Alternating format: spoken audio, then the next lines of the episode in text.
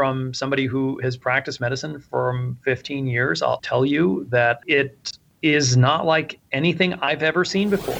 There's a lot of discussion and a lot of innovation around how to make sure that we can cope with this new normal. But the basics are still the same wash your hands, wear a mask, stay six feet away from other folks.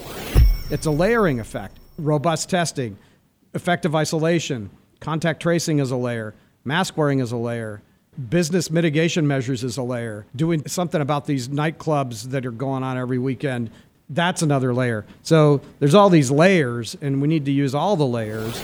There's a public demand for an answer, for a cure, for a drug that works. And just because that demand exists doesn't mean that science will bend to the public will. Science has to generate those solutions as it usually does by conducting good, solid studies that take time.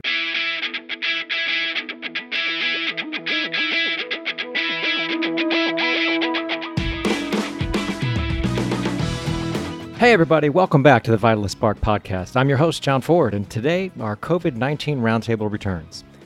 Arizona's new case rate trend is significantly upward, putting our state in the national spotlight. The governor issued a new executive order allowing local governance action regarding face masks. An inexpensive steroid has emerged as a possible COVID 19 treatment. Heck, yesterday, it was announced that the Apple Watch will soon give you an automatic 20 second hand washing countdown whenever it senses the combination of your hand motions and the water's flow. In other words, it's been just another fairly intense two weeks of COVID time that sometimes felt like two years, and we're here to help you process and analyze it all. Once again, Dr. Nick Vasquez was unable to join us due to his emergency room duties, and Dr. Amish Shah was just barely able to squeeze in a conversation, calling into the podcast while on a short break during his own emergency room shift. You'll hear more details on the numbers, new municipal ordinances, and much more in just a moment. But we're going to say this again up front. Whether it's an ordinance in your town or not, Mask up, AZ. My mask protects you, and your mask protects me. Stay home if you're not feeling well, wash your hands with soap for at least 20 seconds, practice social distancing whenever possible, and when it's not possible, hashtag MaskUpAZ. All right, let's get to it. It's time to talk about healthcare, public health, policy, and community as we move past the longest day of the year and continue adapting to life with COVID 19.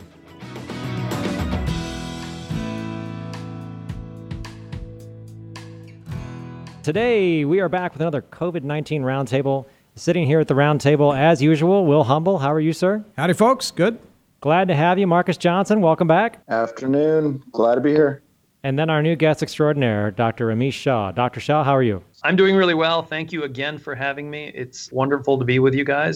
So, just before we got on the air, Will, I said to you, I can't believe what I'm looking at, that two weeks ago, Arizona had 8,700 cases in that week. And then last week through June 21st, Arizona had 16,885 new cases. It's really ramping up big time. And it's not just increased testing capacity, it's way more community spread. So how much Things is, are getting a lot worse. How much has testing capacity increased, and what percentage of that total I just talked about can be attributed to new testing? I haven't run the, the, the numbers in the last week, but between May 15th and June 14th, testing capacity increased 17% and the number of cases increased 138%. At the media conference two weeks ago, when there were people suggesting that this was because of increased spread, that's when I went back with Dr. Gerald and reran those numbers. And that's where you could see if, if there's a sliver of truth in the increased testing, it was like 17% increase over that month. But the increase in cases is way more than that.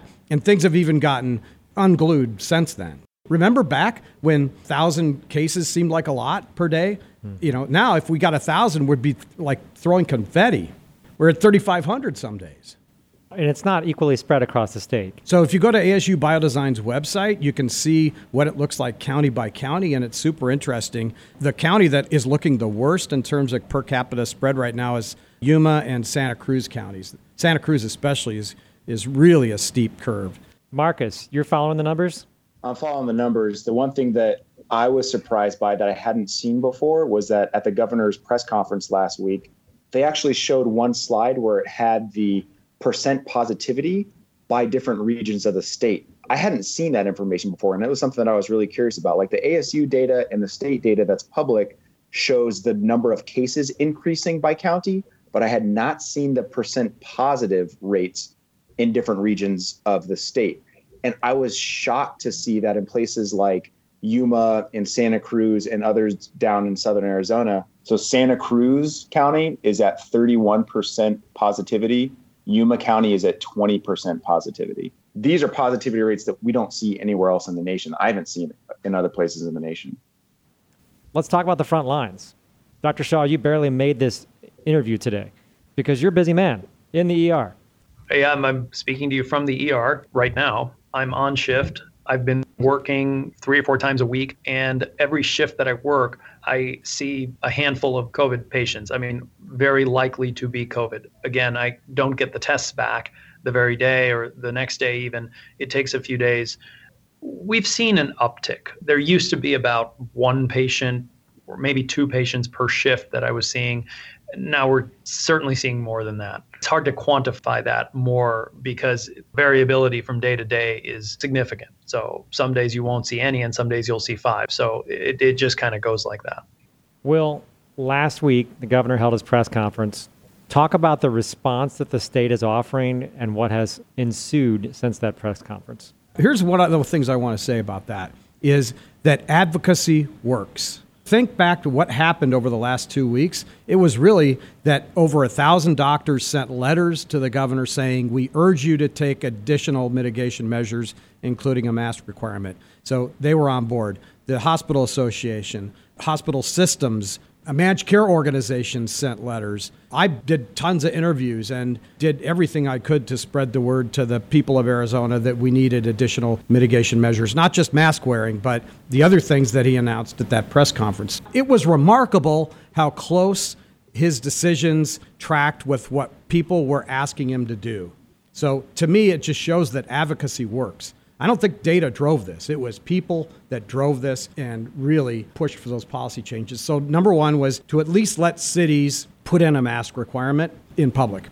And the cities jumped all over it. City councils scheduled their next meeting within 24 hours, or they noticed it because you have the public meeting, you have to notice it. And they were voting by Friday. So, within 48 hours, they were voting on new ordinances. And you could check off the list Phoenix, Scottsdale, Tucson, Mesa, on and on and on, and counties. I was going to say, more surprising to me was that the county stepped up. Maricopa County jumped in, not just in the unincorporated areas, it covers the entire county. And they did that by Friday also. And the, Pima by Saturday. We talked about this two weeks ago on our podcast the importance of engaging locals in this response. And now it's finally happened. All they had to do was get their handcuffs taken off which did happen finally last Thursday when the executive order took effect. That's a big thing. They announced a $10 million commitment to buy additional PPE and to pay for testing at skilled nursing and assisted living facilities. That was a win. Also, the cities can get out there and put together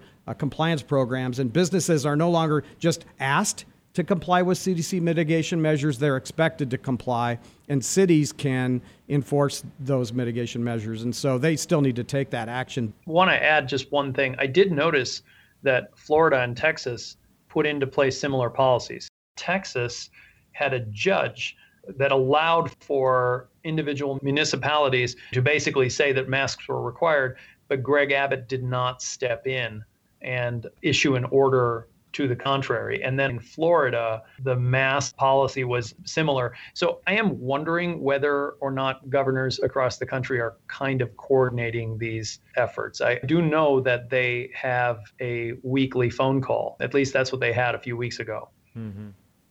Dr. Shah, are you heartened by this? I like the fact that masks are required in public because we've looked at that data and that literature, and we know that the evidence has clearly shown that to this point, and with the studies and information that we have now, that those are a public health benefit.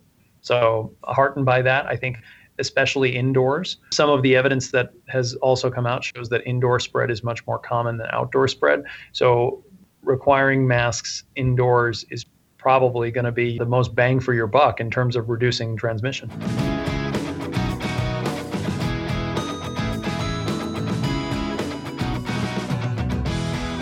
That's what I've been saying over and over and over again that for people that'll listen is that single highest return on investment intervention that we have is a cloth mask in public places. You could cut up a t-shirt.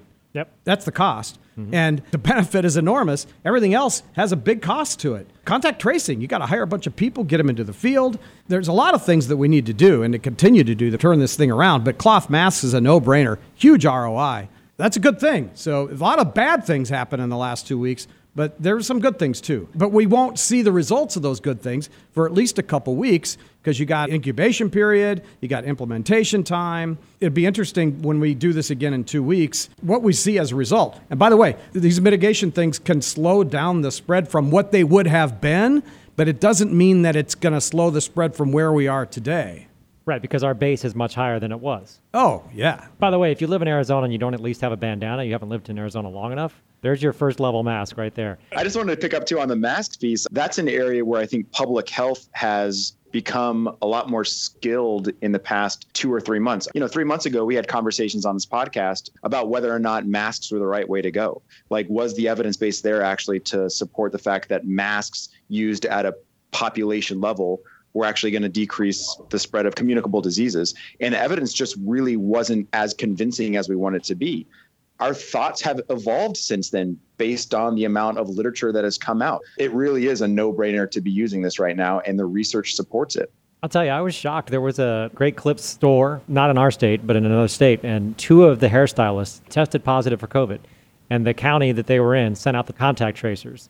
And not a single one of the patrons contracted COVID because the two hairstylists were wearing a mask at all times. And probably had good hand hygiene and stuff too. Must have. Marcus, do we think that we have finally found something somewhat of a rallying cry that replaces flatten the curve and now it's mask up? That's part of it. I don't know if we've identified something that's as big of a rallying cry as flatten the curve has definitely caught fire on social media and you see the governor's office has used it and that was created by a number of local partners here in the state so that's definitely caught on I actually saw the governor's press conference and saw him firmly using the language contain and decrease the spread, or was it uh, contain and, and lessen the spread, something like that.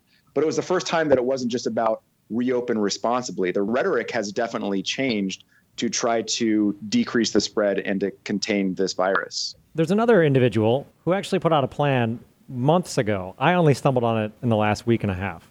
Paul Romer, economist, his rallying cry is test and isolate. He says our main mission as a country should be to get every American to get tested twice a month, and if they test positive, to isolate. That would be more important than contact tracing. Will, what do you think? Here's the thing contact tracing is really two things it's a case investigation and then it's contact tracing. And so the testing part is identifying infected people and doing a case investigation and getting them into isolation. That's the isolation part of isolation and quarantine. And so the contact tracing is when you are tracking down those cases that go into isolation and you do the contact tracing and put them into quarantine, which doesn't mean that they're in isolation. It means that they can still be at home, they could be with their family members, they don't need to be isolated in a single bedroom. So I agree with that, but to make it work, you got to have a fast turnaround time. And that's a big problem in Arizona. And Dr. Shah, you've talked about it already that you can test a patient and the results don't come back for a few days. Well, that's happening in the community too. Primary care doctors' offices and other places, even the testing blitzes and stuff. You get tested and you find out eight days later you've been infected with the virus. And so, in the meantime, because you're probably asymptomatic or mildly symptomatic, you're probably out in the community, going to work, going to stores, all that stuff without knowing that you're positive because the turnaround time was bad. What you just described, testing everybody twice a month, that's a good thing. With a fast turnaround time, even better thing. You get them into isolation, another good thing. I look at it as a layer. It's a layering effect. That's one of the layers. Robust testing, effective isolation, contact tracing is a layer, mask wearing is a layer, business mitigation measures is a layer, doing something about these nightclubs that are going on every weekend. That's another layer. So there's all these layers, and we need to use all the layers if we're going to avoid going over capacity or another shutdown order or both. Now, Paul Romer says if we test them twice a month, we could go back to a fully open economy.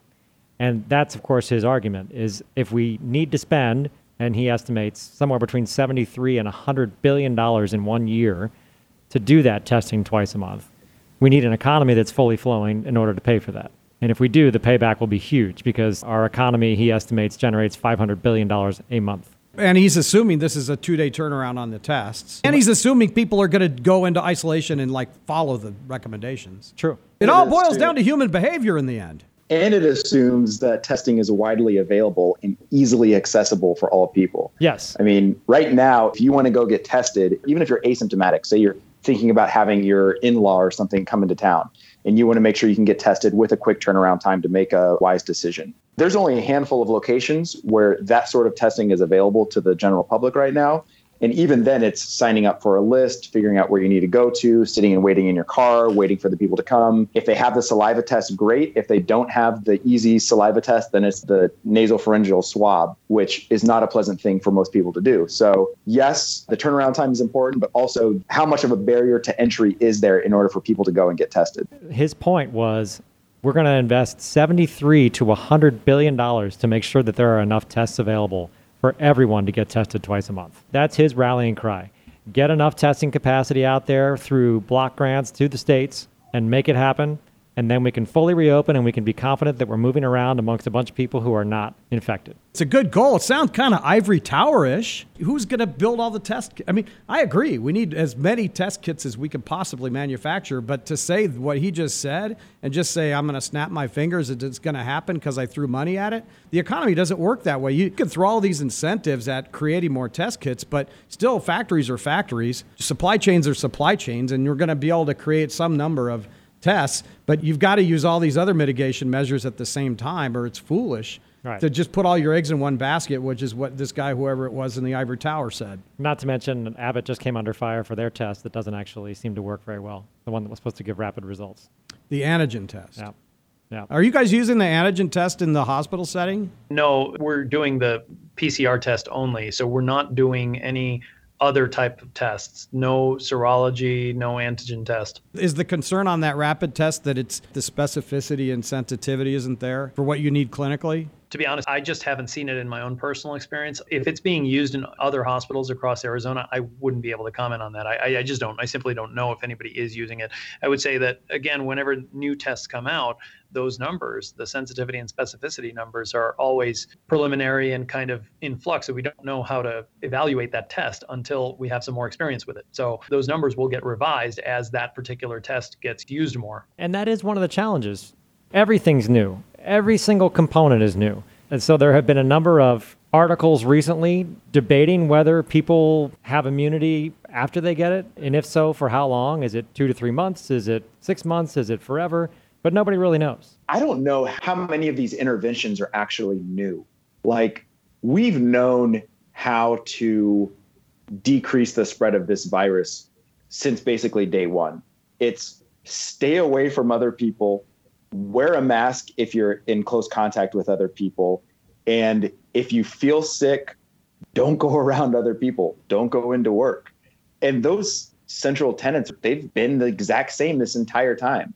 There's a lot of discussion and a lot of innovation around how to make sure that people stay away from one another, how to make sure that we can kind of cope with this as we're getting back to a new normal. But the basics are still the same.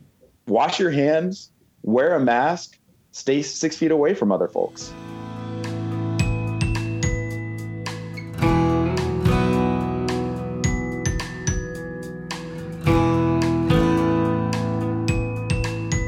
On Saturday, I'm sitting here looking at all this stuff, and I just wrote uncertainty kills. It's the uncertainty. It's the amount of debate over something like wearing a mask. We're spending all this time as a society debating whether or not we should wear a mask. Marcus just said, we've known all along that was a good thing to do. We always knew it wasn't harmful. Yeah. At the beginning, we didn't know how much good it would do. Remember in March? Yeah, At true. our first one? Yeah. Now we know. The literature is robust. It's really clear. There's a good study from the National Academy of Sciences proceedings published a couple weeks ago. It shows a correlation between mask wearing in New York and decline of the virus after controlling for some of the other variables. So it always made intuitive sense that it should work, but now we have clear evidence that it's super effective, high return on investment. And now you see it. You see what a mandate has done. I mean, it's improved significantly out there in the community. Just a simple mandate. People are now complying. Dr. Shah, admittedly, the media likes to make a good headline. The Arizona Republic ran a story interviewing a whole bunch of healthcare personnel, doctors, frontline nurses, et cetera, and mm-hmm. characterized COVID 19 as quote unquote a beast. And I don't even know how to tell you how our hearts break, said one of the physicians. I believe I've quoted in that article. I guess I should have read the whole thing. Help people understand what the experience is for you on a daily basis that would lead to an article of that nature. I think that we're feeling that we're talking about this and trying to explain to the public the scale, the scope of this pandemic and how it is different from what we have seen in the past. And it's disheartening, I think, to hear some of the alternative narratives that are out there that talk about how it's not as bad as we thought it was going to be, or that it's comparable to the flu, or something like that. There have been some competing narratives out there like that. And I think that from the perspective of physicians, nurses, and healthcare professionals, have been saying since the beginning this is not like anything we've seen in our career. Please listen it becomes frustrating. And it also, we, we run out of superlatives to say to people to express how they should be taking this situation differently. And then they should be acting in ways to save lives. And it takes the public to mount a coordinated effort in order to really stop this from going forward i think that that article is sort of expressing once again our collective advice and our, our experience and, and trying to convey that information to the public and say please listen this is important and to grab everybody's attention and, and to get them to do all the right things. From somebody who has practiced medicine for 15 years, I'll tell you that it is not like anything I've ever seen before. The rate of death that you get from this is much different from any other flu we've certainly seen, from any other seasonal illness that comes around. And so when you start seeing this kind of a, an illness with the numbers that we're seeing, all we can do is plead with the public. And I think that's the sentiment that you're getting in the media article. And this comes from a medical professional who has to see a whole lot of frustrating situations on a regular basis prior to COVID 19. And yet this one stands out dramatically. Oh, absolutely. There's no comparing this to anything else. I was in New York during the time when H1N1, I believe it was 2009, came through. And there was some level of fear out there. And after seeing the numbers, reviewing the numbers, having a lot of people come in. I remember I was working at one of the, the big hospitals there in, in Manhattan. We'd see a, a bump in the volume of ER patients who wanted testing and they were worried. But ultimately, I myself tried to explain to the patients that there wasn't really a whole lot to worry about, quite frankly, because when we actually got an idea of what the death rate was and what the morbidity and mortality was from that, it really wasn't all that impressive. I remember having these conversations saying, look, I know the media is kind of all over this, but but I'm not convinced that this is truly a an illness that that I would lose a lot of sleep over. Yes, it will affect some people and it may ultimately lead to some people's deaths just like the flu does every year. But that was a different virus in 2009. This is a completely different situation. We as medical professionals are certainly not trying to make anybody scared. We're just trying to tell the public what is, tell them the truth the way we, we see it. We don't want panic out there. That doesn't help the situation. We just want people to understand what the facts are. I think that even looking in context at one other situation with H1N1 that did happen, I think that we're looking at this clear eyed and saying, well, here's what it is. And we also have to be very honest with the public in a certain sense that when you look at the infection fatality rate for people who are under 45 and have no medical problems, and especially those people under 20, it's very, very low. I mean, you, you have to be honest about that. It's just that the rate for people who are over 60 or 65 and with medical problems is much, much higher, tremendously higher to the point where it's driving the entire infection fatality rate to the level that we, we think it is now, you know, based on several studies from 0.17% all the way to 0.6%, somewhere in there. I, I hope that kind of explains what we've seen and, and how it falls into the context of the practice of medicine. Since we've seen so many cases increase over the past few weeks, yet the majority of them are attributable to younger populations, ages 20 to 44, we shouldn't be as worried then. correct? Well, those people that are 45 and less, just anecdotally, have been out and about and they've been interacting since the stay at home order was lifted. And of course, some of them have jobs and things like that that they need to go out for. It's not that everybody's out there just partying. So then then what you'll see is you'll you'll see the virus spread among that population. And again, if you if you look at the demographics that you see from the ADHS website, 57% of the folks that tested positive are 45 and less. Am I specifically worried about that group? Well, there will be some people that die from it in that group. Again, if you look at the deaths from the ADHS website, which is consistent across states and countries, you'll see that the rate for them is is low. But the problem isn't just that. If you look at those folks, they're increasing the prevalence overall in society and at a rapid clip it's increasing. The problem is it's going to diffuse into the senior population. Some of those folks are maybe working at senior care facilities. It gets into one assisted living facility, senior home or nursing home.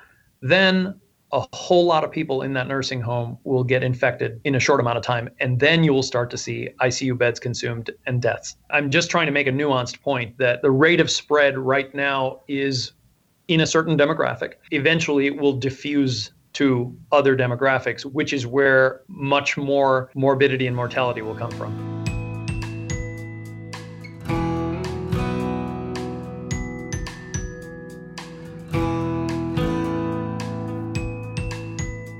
As a medical professional, what is more frustrating at this time? Lack of resources like PPE, lack of resources like adequate staffing, lack of treatment options, or the general public's behavior? Well, I think it's different for every physician and where they work. For me, PPE hasn't really been much of a problem. I also will say that with regard to staffing, the people that I work with have been acting like heroes, showing up to work enthusiastically and diligently, taking care of all of the patients that we come across. I do know that there are some places where staffing is an issue. It doesn't happen, not to my knowledge anyway, here in the Valley. Eventually, we will have issues where people are either out sick or burned out and working too many long shifts. I've seen some social media posts from nurses and maybe some physicians talking about how the increased acuity and the increased load has taken a toll on them. Certainly, that is not sustainable over a very, very long term. And then, with regard to the public, I really believe that the vast, vast majority of Arizonans are acting responsibly and doing the right thing. And we do have to keep that in mind. Provide as much encouragement as we can in a very patient and professional way to everybody and say, please, it's the polite thing help your neighbor, help us help you.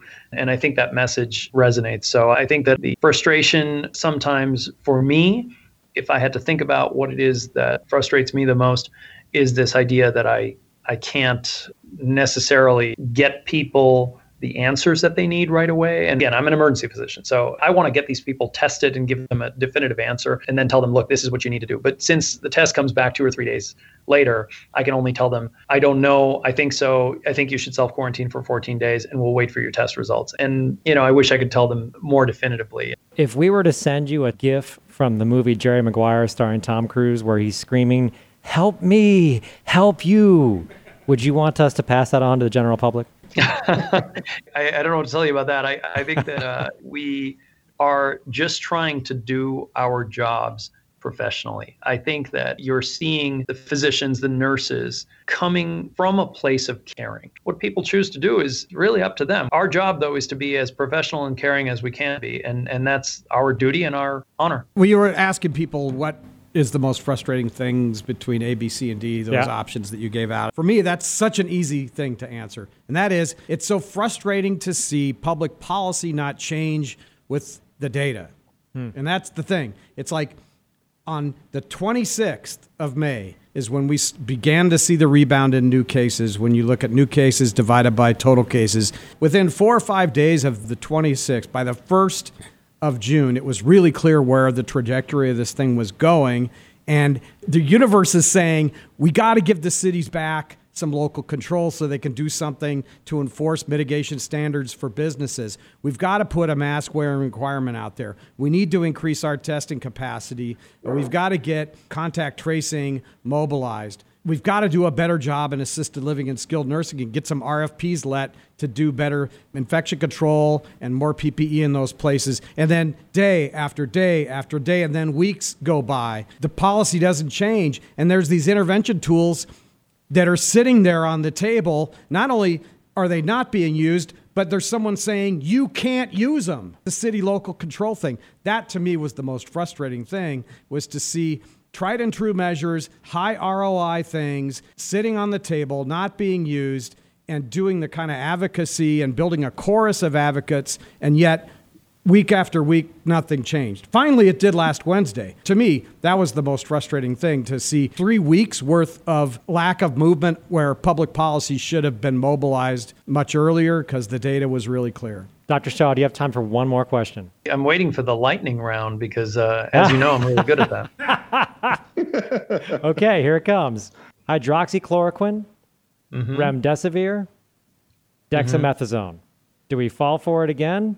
Once again, there's a public demand for an answer, for a cure, for a drug that works. And just because that demand exists doesn't mean that science will bend to the public will. Science has to generate those solutions as it usually does by conducting good solid studies that take time and and they take effort and they take money and and then they go through a very important peer review process where people weigh in with their concerns these are peers and then the authors can go back and revise those studies and and design other studies that come off of those.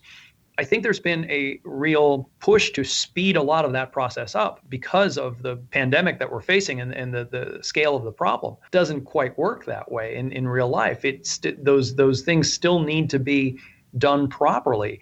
And we got caught up in that a little bit because we're trying to get on top of it and and and of course the media is right on top of it as well. So i think you've seen some false starts for that reason. I don't think science is working any different than it ever really has. And and with more studies and more meaning patients enrolled um, we started to see initially maybe hydroxychloroquine started to show some promise, but then eventually we, we saw with more and more studies that it really wasn't doing a whole heck of a lot and potentially harmful. Remdesivir, again, jury is still out on this. As much as we want an answer, we don't have an answer. And, and sometimes the, you know, the, the better part of valor is, is doing nothing and saying, I don't know, which is the truth. Now with dexamethasone, I, I did look at some of the evidence that was presented. And what I saw in the study was that the number of people was around around 6,000, which was good. If I'm not mistaken, it was controlled as well. I'm not certain whether the study was blinded, which would have made a big difference. And then, uh, of course, whether it was randomized. So, taking some of these elements